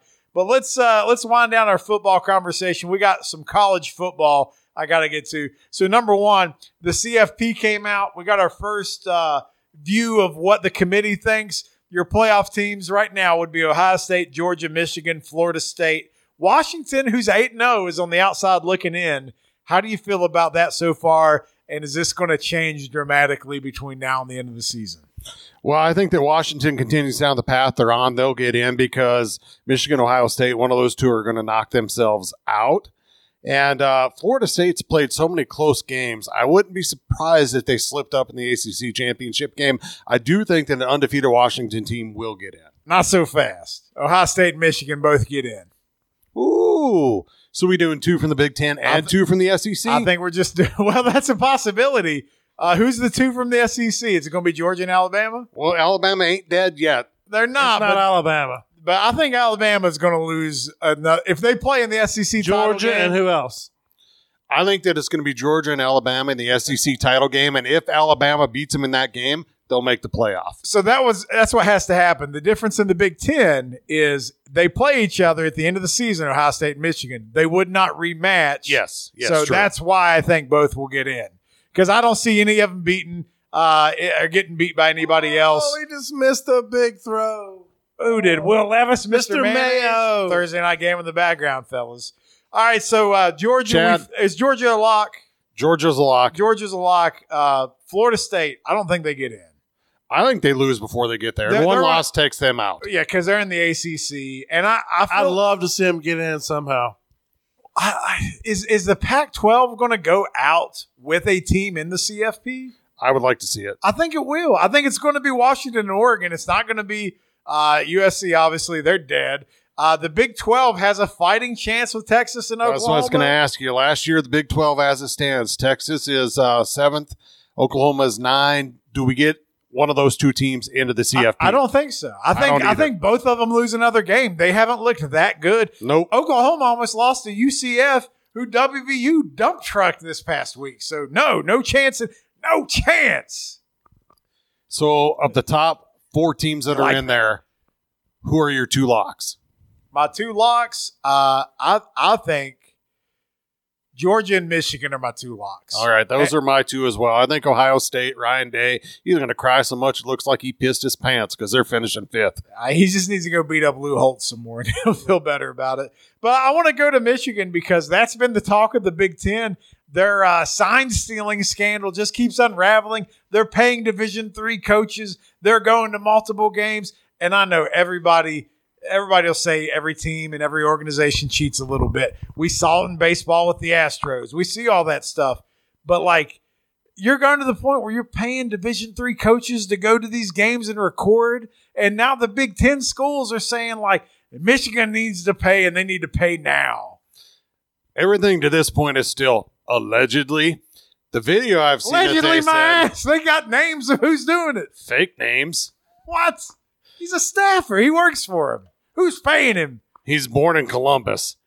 What I read, I was listening to this Dave Portnoy So had a- this great thing, and it's by Ohio sabotage from the inside. It's guys coming up with a sign stealing scandal to try and take down Michigan It's because Ryan Ohio Day. State can't beat them anymore. it was me austin it was me all along the thing I saw that was the most interesting to me in the entire story is that apparently Michigan had a guy named Colin Stalions, Yes. which isn't his real name. that's not his real i didn't know that part He was able to get on the Central Michigan sidelines in full Central Michigan gear like he was a coach or a trainer. How did they not know he wasn't a part of their team so that he could pre scout Michigan State?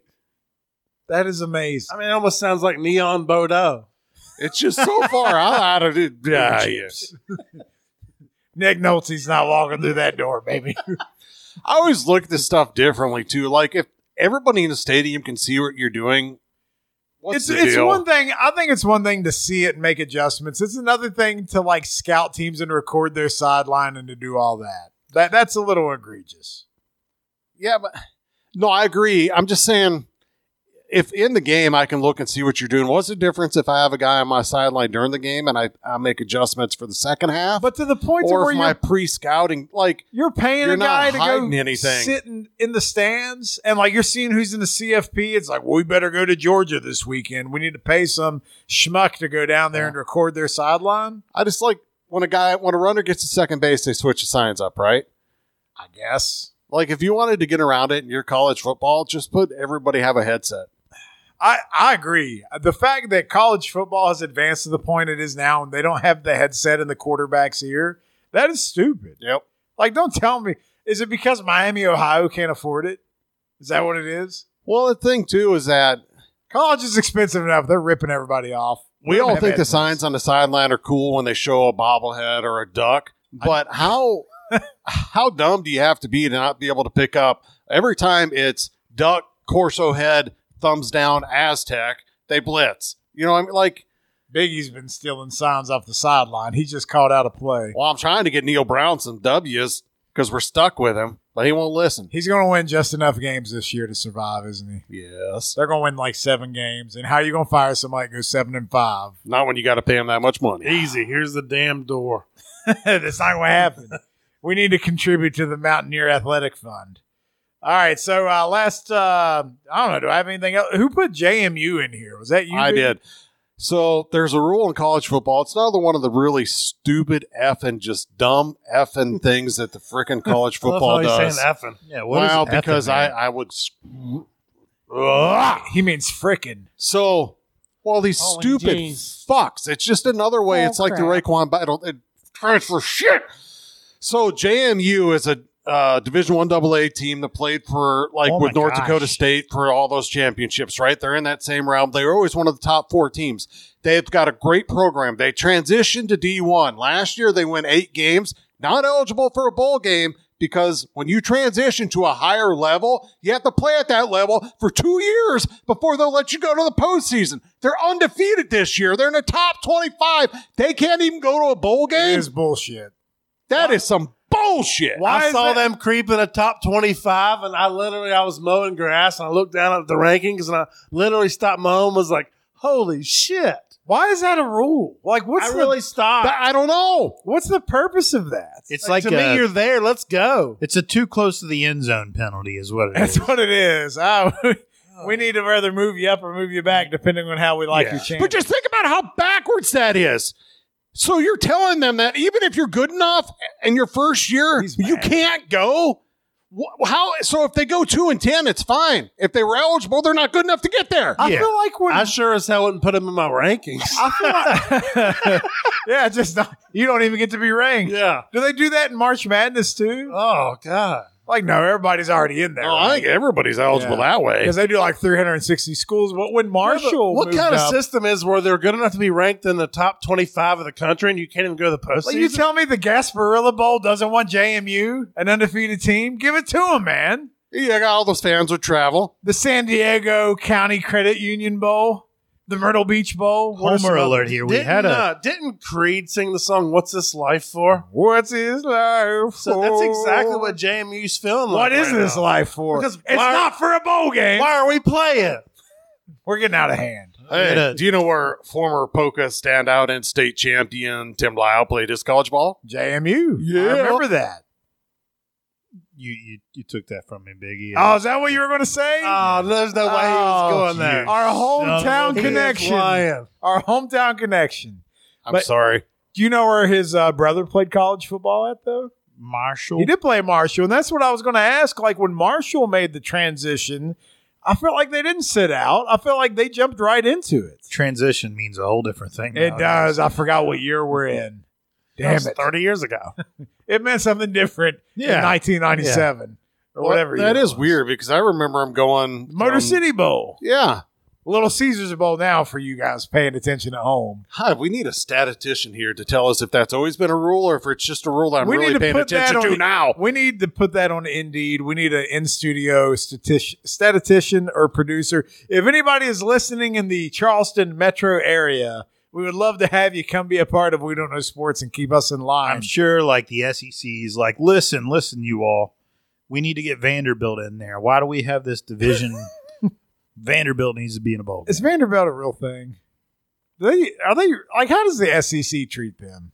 They're, they might not even exist. It might just be all made up. It's just an illusion. Probably have like a good volleyball team. I do like their basketball court where their uh, benches Uh, yeah. sit lower than. Have you ever seen that? Where their their benches are lower than the court level. Like somebody could die. Like, doesn't it cost more to be in D1, right? Travel costs and all that sort of I, I would imagine. So if you were good enough to make a bowl game and bring that money into your university, why are they denying it from you? it costs more money on the scholarships too, right? Because you have to have more schol. That's the difference Yep. in the divisions, right? That's why you have a lot of walk-ons at the lower level versus the major level. Just very bothersome. Mm, All right. Speaking of bothersome, my urine is about ready to explode out my bladder. I see a thumbs up from Mr. Brown. Same let's, here. Let's take a break. We'll come back. Mongo, do you got some mentionable moments? I got some mentionable I can't. moments. Or just mentionable. Is that it? Mongo's mentionables. Well, I removed mentionable because if they weren't mentionable, they're just moments. I wouldn't bring it up. That's right. I can't keep track. Mongo's You always- moments. You're always throwing me curveballs. All right, let's go drain the main vein. We'll be right back. Whew, I feel better after coming back from uh, using the restroom there. But Mr. Brown, your campfire, your bonfire is calling our name. Yeah, it drew me in, and you made me come back to this. I know. I, we got to figure out a way to take the podcast outdoors. I tried to wander away. Ah, we need a longer extension cord, damn it. But we just got a few things to get to. We we don't talk a ton of NBA, but we got to hit that real quick. We got some Mongo's moments coming up, and we got a weird hockey thing that happened. But let's talk about James Harden. He got dealt after all that nonsense. They got him out of the strip club. I heard they didn't let him on the team flight with the Sixers. They finally dealt him.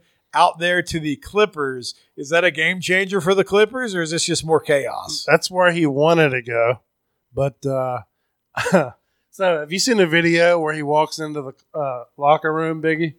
For The Clippers. I, I've seen like the first 10 seconds of it, and that was it. So James Harden comes walking into the Clippers locker room, and Terance Mann, who's uh, I guess going to be the one who's going to be like losing some minutes. I know he's on my fantasy team. uh, Harden came in, but like literally, he sat back and wouldn't even look at the dude. And then no one came up to uh, Harden at all, other than Russ was in the background yelling, sitting beside a man, and he was just like, "Hey, bro, how's it been?" You know. And then they went up and started like hugging after the fact, but there was not one teammate to the Clippers that walked up and was like, "Welcome to LA." Who would want to play with this guy? He's been a problem everywhere he goes. He always wants to get We- traded. How many more teams does he even play for? We've had this discussion before. He's a guy at the Y that you don't want on your team. He's a trucker. Think about that Yes. though. He walks in and literally no one comes up to him like, "Welcome." You know, th- how Did you bad? see his comment how bad does that make you look? Talking about playing in Philadelphia for Doc Rivers and now with Nick Nurse? He said, uh, I'm not a part of the system. I am the system, or something Shit. to that effect. Four teams in four years. Yeah, that's the system. just just go be a cancer, and when things don't go well, But but they are the problem. it's always the other person. James Harden's one of the most overrated players in the history of basketball. He I mean, that- for me, Philly, the trade they made, they made their team better because they got like three professional basketball and players. got rid of Harden. They got draft picks. They got rid of Harden. Um, this means Tobias Harris gets to open up and get the ball more with uh, Embiid. So I think it's going to be a great thing for Philly. Plus, they got like Batum and uh, there's some else- there's like three dudes that came over. But Philly is better after this, and all this makes LA is is another story in the Hollywood Times. That's exactly right. All right, so we got Mongo's moments coming up. Before we get to that, I, I don't follow hockey terribly well, and, and I, I know Tommy, who's not with us, Turbo. He was talking about a guy named Adam Johnson was playing on a team over in the UK. Is that right? Yeah, he's uh, originally from Minnesota. I think he had a cup of coffee in the NHL. Yeah, and uh, so he died uh, terribly on on the ice. Anytime you have a player that dies during a game, it's never a good thing. We we talked about the Bengals Have you and seen the Bills video? playing uh, where you had Damar Hamlin. We like we all felt that. No, I haven't seen the video, but I guess he like Happy Gilmore stabbed a guy with a skate. He sliced his neck or something. What happened? He almost kind of sweet chin music, What? sweet chin musicked him with his skate, and uh, so it was like an the guy. intentional thing. It looked intentional when I watched it, and I asked Bonehammer So- so because he's the hockey guy. And he said- first degree. He said he thought it should be manslaughter. Wow, I need to go watch that video. So like, he skate to the neck, right? Yes, It's like he kicked him. Was, was he on like the a- ground or It was what? like a No. jump kick. You seen it too, Mongo? Yeah. Bro, I need to go watch that. Yeah, I It- was not prepared for this segment. It's Pull the vicious. video It's vicious. It looks like an attack. It yeah, looks like pull, a pull blatant the attack. video up. I want to see it while So, we're on air here. He, he needs You would in jail agree. then. there's no way that was a unintentional, not trying to kick the guy, right? Mongo. I would agree with that. It looks like he was aiming for him. I don't think he intended to kill him, but uh, anytime you do something like that, it it's Well, a skate to the face is never going to be like you're going to just walk away. yeah. no, what do you expect? You No. you're gonna look like Beth on Yellowstone Evil Dead afterwards. right here. Yeah. Yeah. dude, you just said Beth Nice on reference. Yellowstone. You know how many Yeah. freaking Halloween costumes was Beth on Yellowstone? I don't I even watch. and the I show. love me some Not Beth. enough. Not Oh, enough. I love me some Beth. Oh yeah. Oh. I am rock hard. What? Wait, we're talking about hockey. I'm trying to see if I can find this video. Adam Johnson, like, is anybody going to show this, or is it going to be too dramatic? Too Is much It, clickbait. it, it is. Like, I just see a bunch of people. I, I don't have time to go find it, so we're going to move on. But Yeah. anyway, so if that happens, like, like we talked about New Jack in wrestling, we watched his documentary Oh, God, where he was yeah. like stabbing people Oh. through the guy. He always like got out of jail time because it's just part of the show. If it's if it's hockey, or you just saying it's part of the game, like they allow fighting in hockey. No, dude, Po- Todd Bertuzzi, like, either went to jail or he was suspended like a whole season for the uh, high sticking. This guy has got to go to jail. Do you think he goes that. to jail? I think he should. Yeah. It is in the UK, right? They might be a little uh, less tolerant. They got different rules there. possibly. Uh, speaking of uh, different rules, we had a huge boxing match with uh, oh Tyson Fury and Francis Ngannou, and I think everyone thought Fury was going to just walk away with this one easy. Even he did. Did you see him? He looked like he was fat and out of shape for this fight. as opposed to his other fights where He does That's say better. Brad, I'm like, that's what I'm saying. Like, he's been fat and out of shape for his last how many I, I feel like the last time, two times he fought Wilder, he was dialed in a little bit.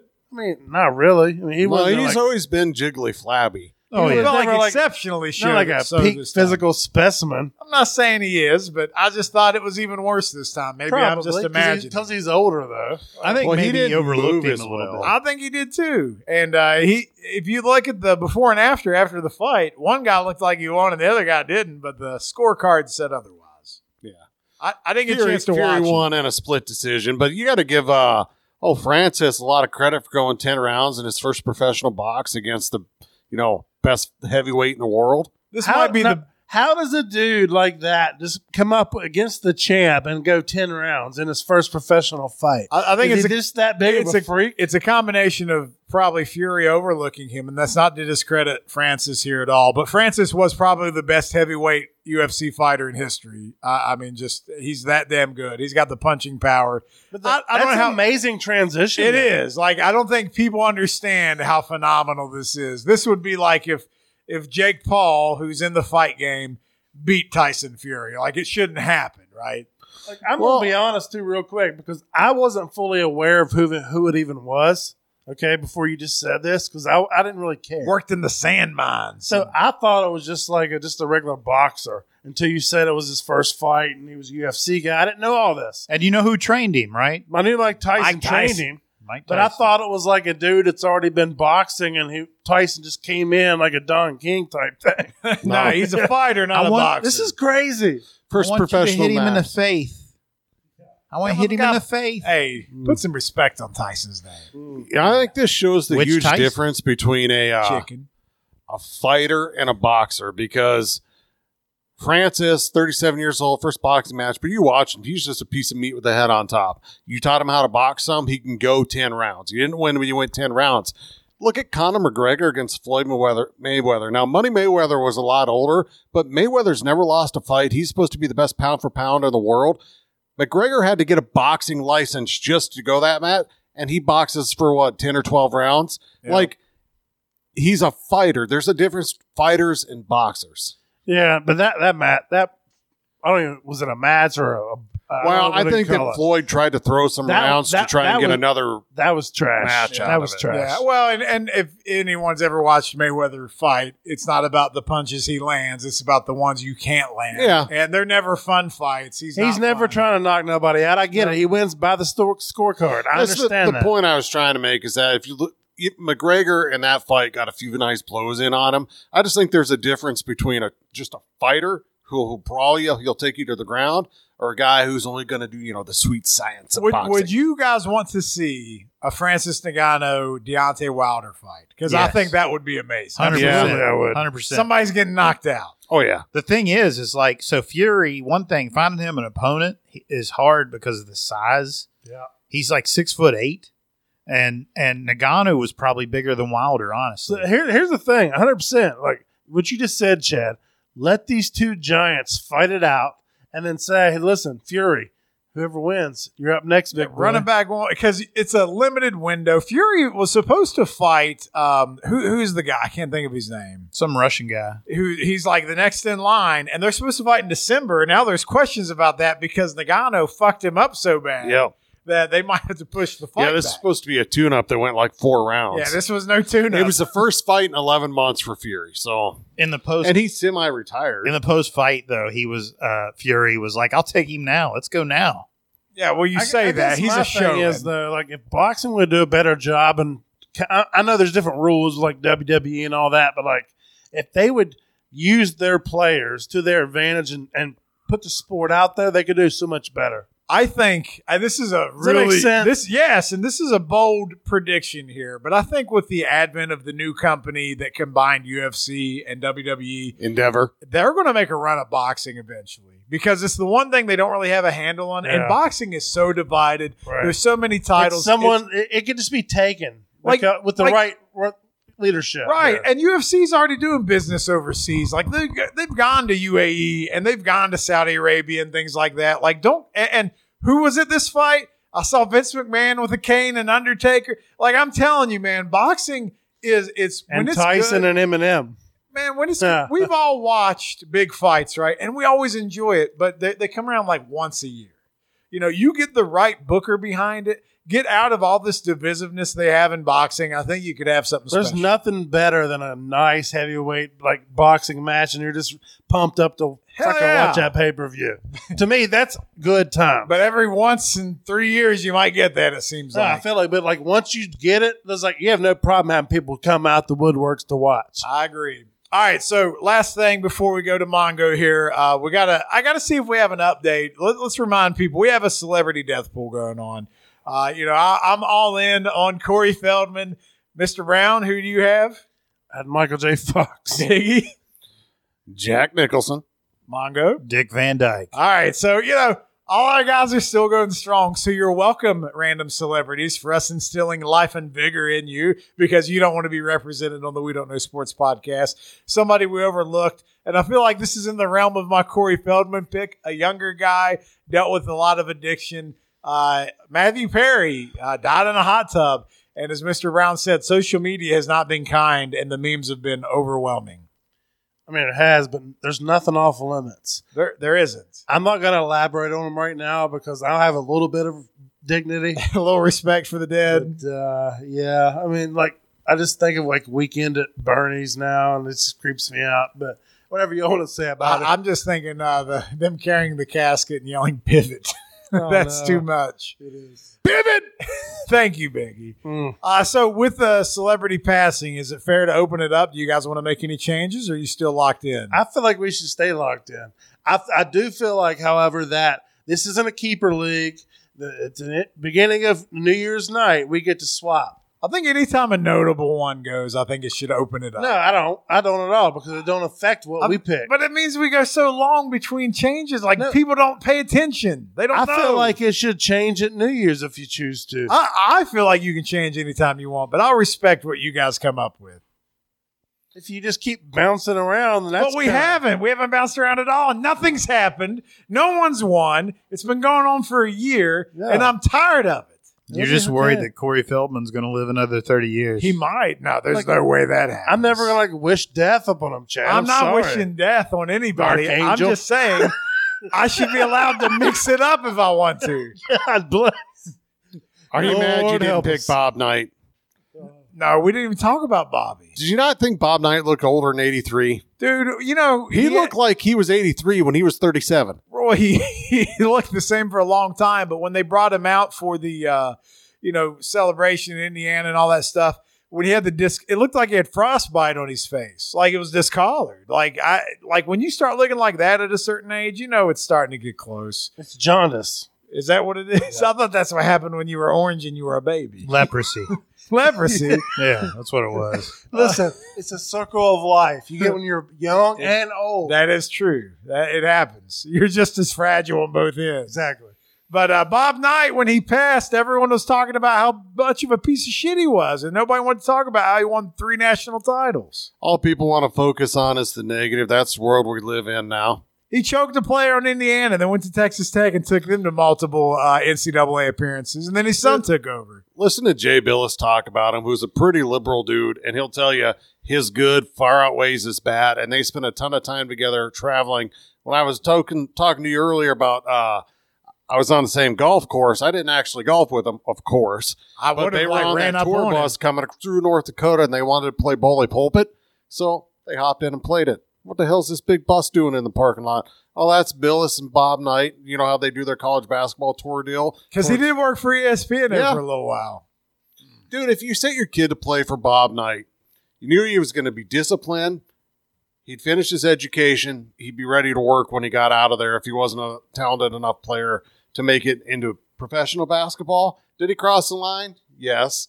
But to sit there and act like he was just some dumb, abusive schmuck is just, it's bad. Don't.